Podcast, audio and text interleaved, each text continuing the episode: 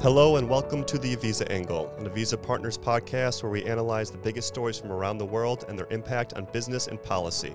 Avisa Partners is a global public affairs and government relations consulting firm. You can learn more at avisa-partners.com. And you can find the Avisa Angle on Spotify, Apple, and anywhere you get your podcasts. If you like what you hear, consider subscribing and giving us a five star review. I'm your host, Daniel Flesch, coming to you from our office in Washington, D.C.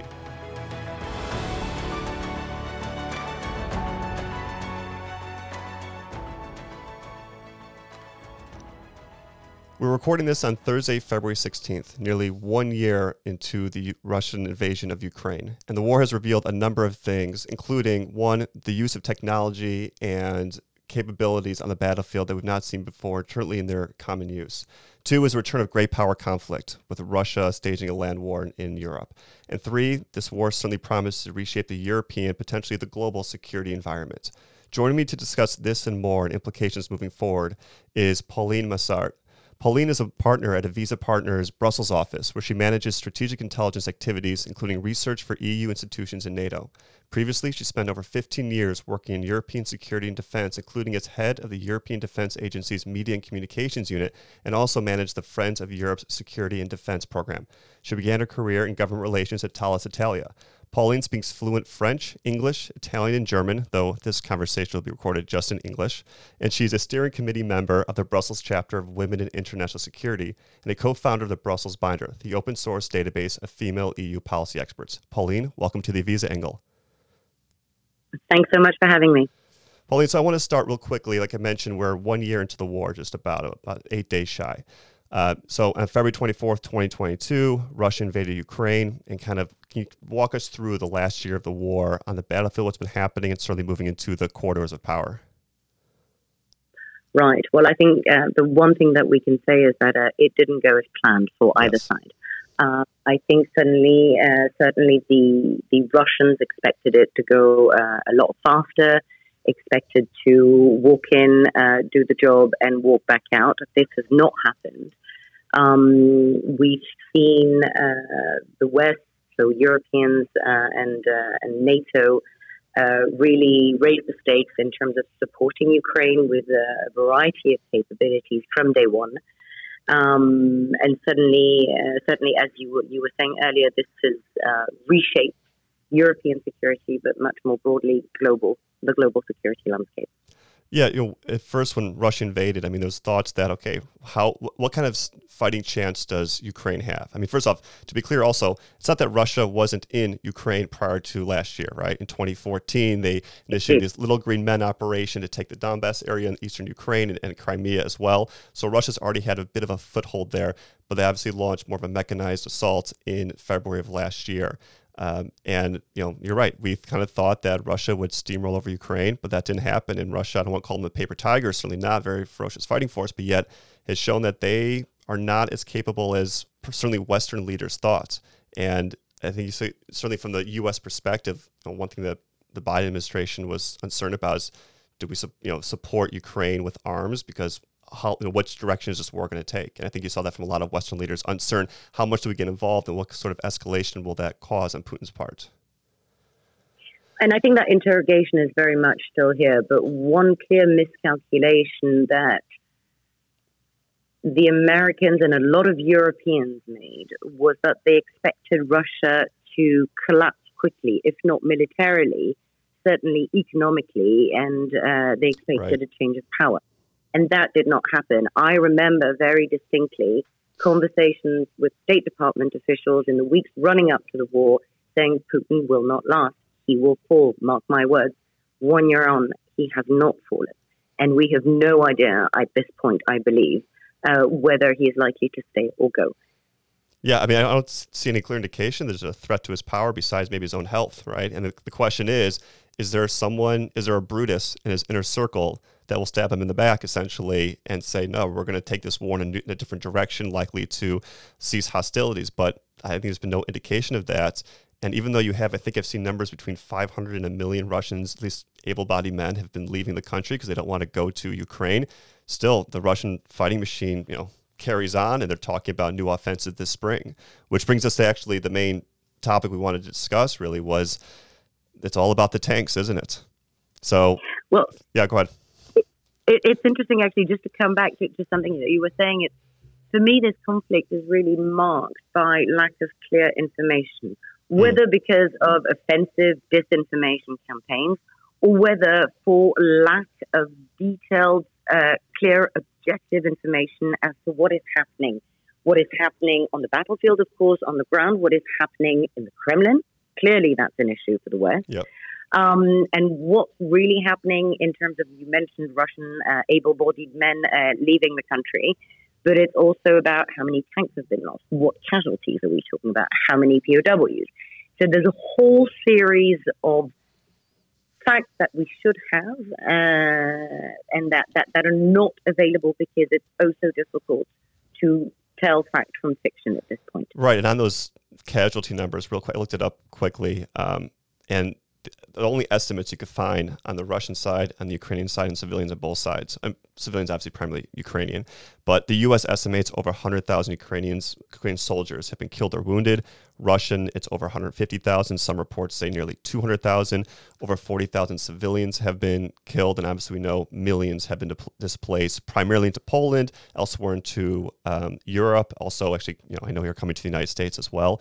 But this war is you're right. It's it's at one point in one level in this day and age, we have access to a lot of information, battlefield footage. And one of the things about the kind of information or the, the psychological campaign that I think either Ukrainians or even some Russians are waging against Russian civilians in some ways is showing, you know, through TikTok or other social media means what's like on the front lines as a way to uh, to take a hit at, you know, take a shot at Russian morale. Do they want to keep sending soldiers to this front?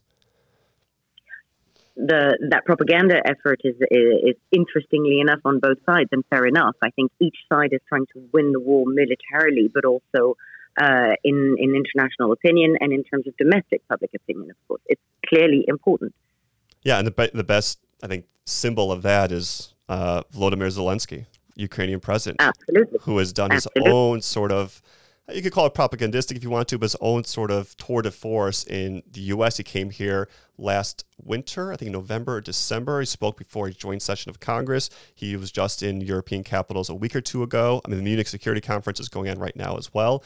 Uh, but he's been he's been a great symbol for not only just Ukraine, but also for Western Europe, or really an anti-Russian front uh, to you know audiences around the world, really in the West he's been an incredible spokesperson. Certainly, his presence in the media has been extremely strong. I've yet to see a truly negative piece about him. Mm-hmm. Um, he's been very present. He's uh, developed his own wartime brand. So, certainly, in terms of communications, he's been uh, at the top of his game.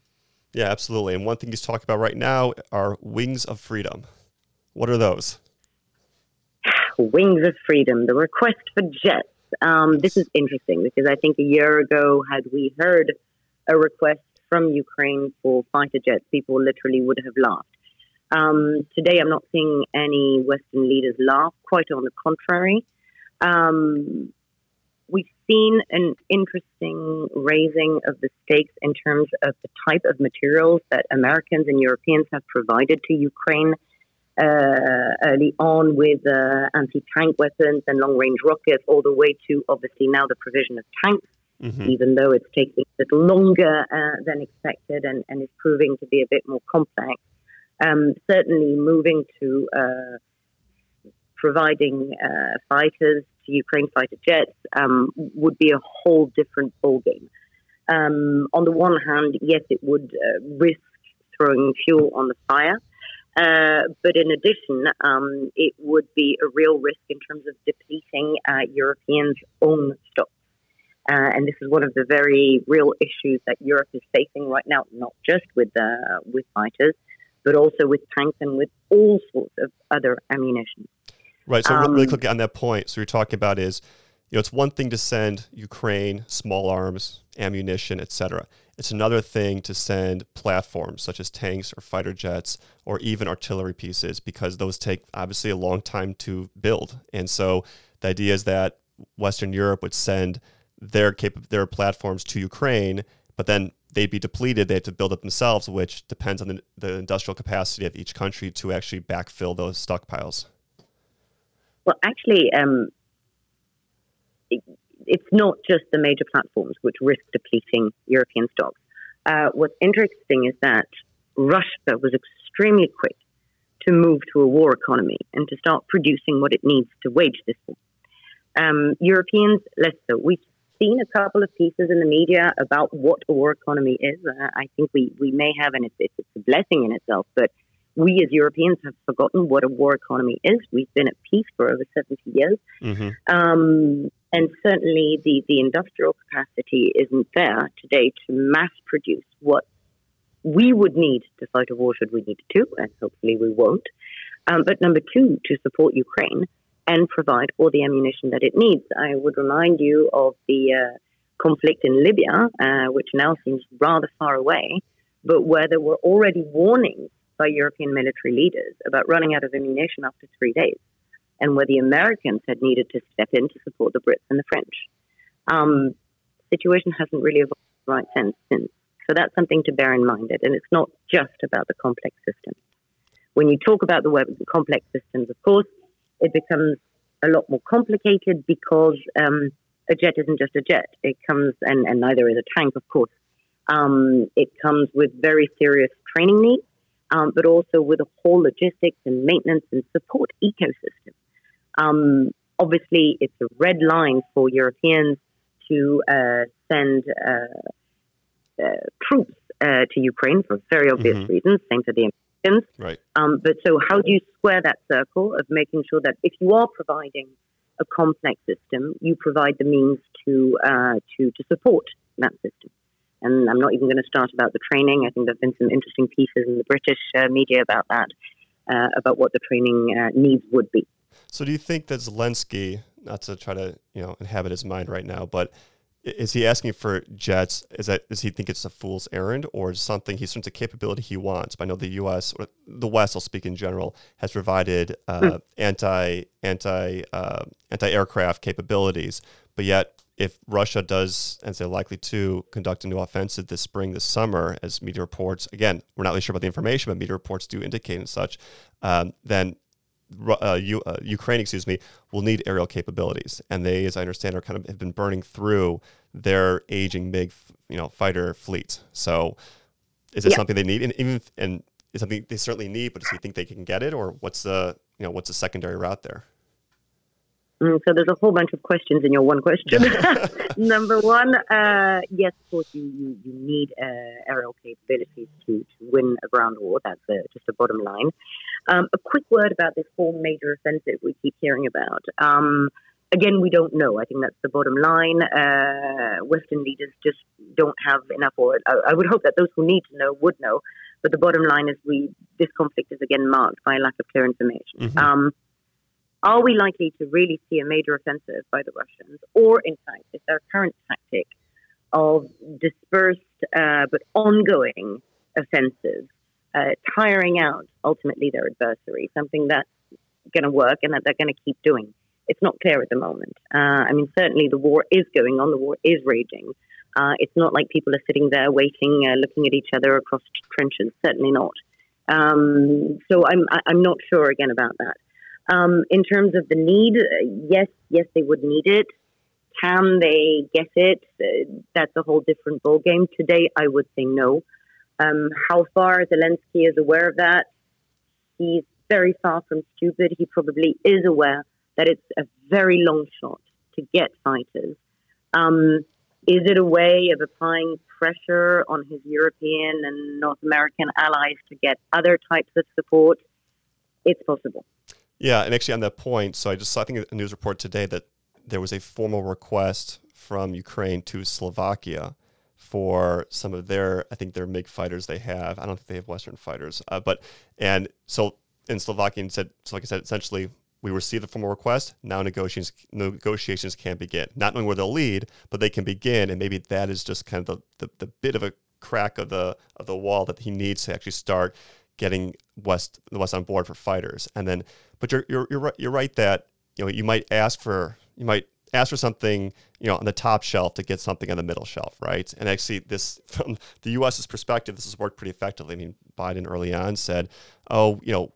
We certainly support Ukraine. We'll give them non, you know, we'll give them helmets or other other other non um, kinetic means and non-lethal non-lethal means and, and and ways to support them, but not really show to Putin that we're really engaging. And then that quickly turned into okay, we'll give them HIMARS, we'll give them this mobile artillery capability. Yep. We'll give them then okay, but then well then they want you know Patriot systems. They want a PAC system to shoot down Russian aircraft or larger drones. Not talking about little quadcopters that you get you could buy you know from DJI or some of these larger ones like a Predator and shoot those down. But oh wait, there's an issue with how do you train Ukrainian soldiers to do that? Well, lo and behold, you fly them over to Oklahoma and you train them on those systems. So now it's like, you know, and with the tanks, we really talked about it, but that's also, you know, the M1 Abrams, really, really the M1A2 Abrams, the modern uh, American tank. Uh, it's a very complex system, not that the German Leopard or the British Challenger 2, I think, tanks are not, but also these take training. But can you do it? You know, we, we, we trained Iraqis previously on the Abrams. I don't see why we can't train the Ukrainians right now on that too certainly. Uh, but then you have other issues. Poland, for instance, uh, has offered up 30 uh, old versions of the Leopard 2 tanks. Uh, but there's an issue there because they need repair and they won't be right. ready. I think the, the latest date that was uh, forecast was April. Um, that's a long time uh, in, in, terms of a conflict on the ground. Um, so there are a number of issues, and you were referring to potential Slovakian MiGs. Um, at least Ukrainian pilots are trained for those jets. Right. Um, it's a whole different ball game if you're talking about uh, F-16s, for instance. F-16s, right, right. And actually, also, the I'm, I'm happy you know, on a personal level that the U.S. is committing. I mean, it's not that many; it's 31 Abrams tanks to to to Ukraine. Um, of course, 31. I think it's a battalion or it's a company. It's a Ukrainian company, I believe, um, uh, of, of tanks. But the delivery of those, I think, is not until next year which like it's a great That's gesture right. and you know maybe they come in handy they'll come in just a pivotal moment next year but who knows what the war is going to be like in 12 months from now no but it's interesting i think we, we've forgotten um, and when i say we I, I refer to europeans and americans have forgotten what a war economy is like and what it takes um, to reorient your economy. I think it, it, it, should be interesting to, to, to look back at some of the, the lessons from World War II. Absolutely. Um, and what Churchill, among others, but also, of course, what the Americans did in terms of reorienting their economy to be in a position to produce the ammunition that it needed. But of course, Europe isn't at war today. The European Union isn't at war. Its members are not at war. NATO is not at war. The US is not at war. Um, and the US is not at war. Certainly not with uh, with Russia at the very least. Right. Maybe those balloons are starting something though with China. That's uh, I, I, saw I saw the Wall Street Journal. Walter Russell Mead has a weekly column, Global View column. He, he talked, he spoke about it, like the battle of the balloons. So, yeah, fantastic. Yes. Uh, but but right, we're not at a war economy. You know, we're not gearing all of society towards the war efforts. And to your point, neither should we, nor should we. Should should NATO, should Europe outside of Ukraine be expected to do that? Because what is a Parisian why does the Parisian want to be in a war economy if France is not at war, or someone from London, or you're, you know, you're in Belgium right now? That's right. At the same time, I think it's interesting to look at how strongly Western public opinion has remained firmly in support of the Ukrainians. I have to be honest, that was my biggest fear at the beginning of this conflict. Um, to my, I, I think my biggest fear was how long will public support for this conflict last at a time, and as a consequence of which, of course, um, energy prices are rising sharply. Inflation is at 10%, where I am, for instance, in Belgium. Um, cost of living uh, is a crisis now across the European continent. So this conflict is costing European peoples a lot. Mm-hmm. Um, and yet people are still extremely supportive. And the other interesting um, uh, takeaway from this is that obviously this conflict rekindled the transatlantic relationship and has made it stronger than it has been, I think, since the early 50s. And at the same time, it's made it oh so fragile because, of course, this conflict is on European soil. Mm-hmm. It's not in Canada or in the US. And so there is a very real question uh, as to, you know, whom does this impact the most? I mean, I think certainly Poland has been on the front lines of uh, welcoming refugees, of uh, providing effort, uh, providing uh, weapons, of course, and other types of assistance. Um, but certainly this is a European conflict at this stage. Um, and the question is, what happens if push comes to shove? How will transatlantic solidarity fare if things really go wrong? So, on that point, I want to focus on the European side for a bit. If the transatlantic relationship changes, I'm not going to say improves or decays or anything, but if it changes, what does that look like? And really, you know, what does that mean for Berlin's role, for Paris's role, for London's role? Not to take everything, but just what, what does it mean for some of the key capitals uh, in, in, on the continent? Right. So there's a there's a very real difference when it comes to national positions in Europe. Um, you know, European European Union member states have had very different strategic outlooks for a while, and despite a number of efforts and, and real progress in terms of uh, coming together towards a, a unified position, um, it goes without saying that you know threat number one is very different in Vilnius uh, than in Madrid, to give you a, yeah. an idea. Um, Berlin has been extremely cautious. As you know, uh, Germany has a very strong parliamentary control over what happens um, with its military. Everything must be approved by parliament. Historical reasons, um, but that is something that can often uh, wreak havoc with European defense cooperation programs, for instance, with the operations and so on and so forth. And I think that's one of the reasons why everyone was looking um, to Germany. Um, the French are extremely careful um, in terms of. Um, know they've been obviously President Macron has been extremely supportive uh, of Ukraine. Um, has tried um, to keep lines of communication open with Moscow, but is increasingly careful with that. Um, what's interesting is, is the UK, of course, who since Brexit has found itself slightly on the margins uh, when it comes to the EU, but of course tried to strengthen its position within NATO. It has historically been one of the of the big players. Uh, despite all of its domestic crises, it's, uh, it's, it's continued to commit support to Ukraine, mm-hmm. uh, be it in military capabilities or otherwise. Um, what's interesting is how each of these countries and how they together are also interacting uh, with uh, with the U.S. in all of this, um, and what it's going to mean in terms of what they buy next and from whom. Because ultimately, this war broke out at a time when European defense cooperation was moving at warp speed. I mean, I, I've been observing the sector for about 15 years now and if you told me 10 years ago, oh, yeah, the European Commission is going to pay uh, for uh, uh, weapons programs, I would have simply laughed in your face. Today, mm-hmm. that is a reality. It's slow, it's still at the beginning, but it's a reality.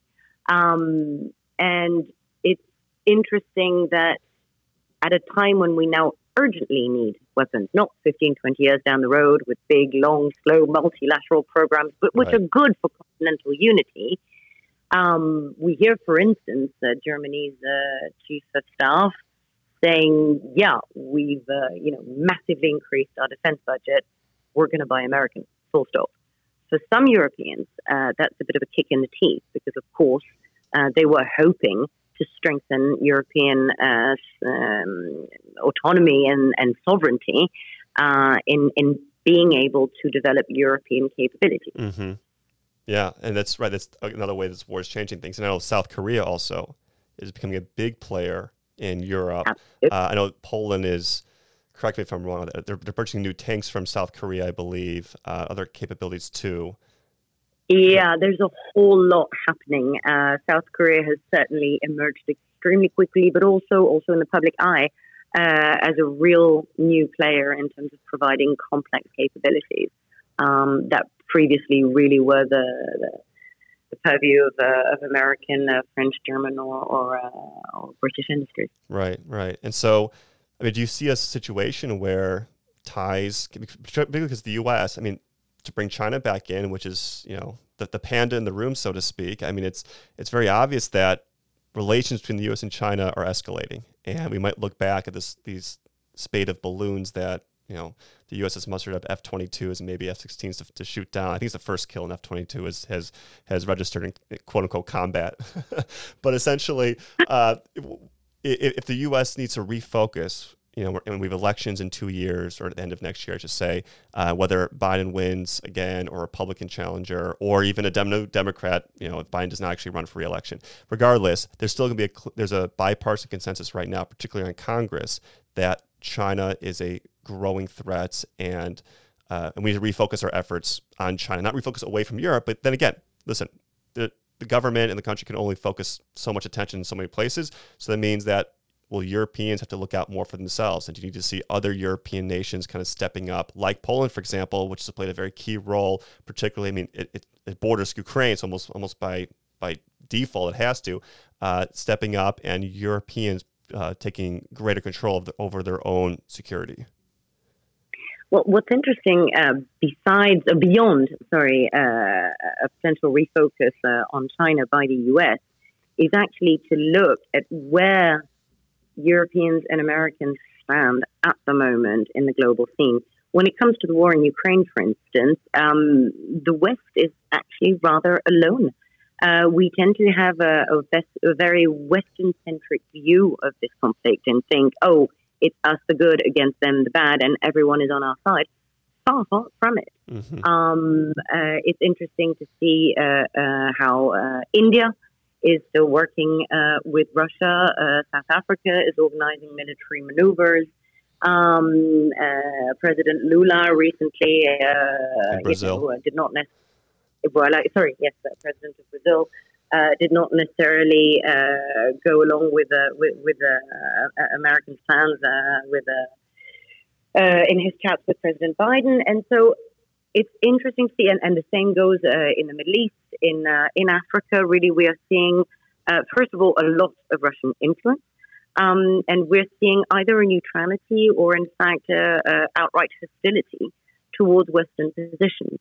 Um, and I certainly think that this should uh, call for a for a refocus on you know what happens next. What mm-hmm. does this mean for Europe's position in the world? What does it mean for the West's position in the world? Um, and somewhere along the line, I suppose, is where are the diplomatic efforts? Hmm. Where's where's the diplomacy gone? Don't get me wrong, I have no idea what diplomacy on this issue would look like right now, but where is it? Certainly in the media, we're not really seeing very much. The closest that comes to it is the the, the most recent train of sanctions that Europe is uh, is negotiating. Um, but I'm not really seeing very much on on diplomacy, and there comes a point where we're going to have to think about what comes next. European leaders are going to have to think about what comes next. Where is Europe's interest? How far is it ally, uh, allied with uh, some of its historical allies? And where is it not? And certainly it'll be interesting to see how the next couple of months um, on the ground impact that transatlantic relationship. And as you say, as the next two years with the US heading to its next election, how that impacts the transatlantic uh, relationship as well. Wow. A lot to consider a lot to consider. uh, uh, you know, that's a great way to end this conversation, I think, because these are questions that we can't answer right now. We certainly need to think about, and policymakers should take in consideration. You can't project what's going to happen, particularly in war, right? At the best laid plans, just they don't survive first contact with the enemy.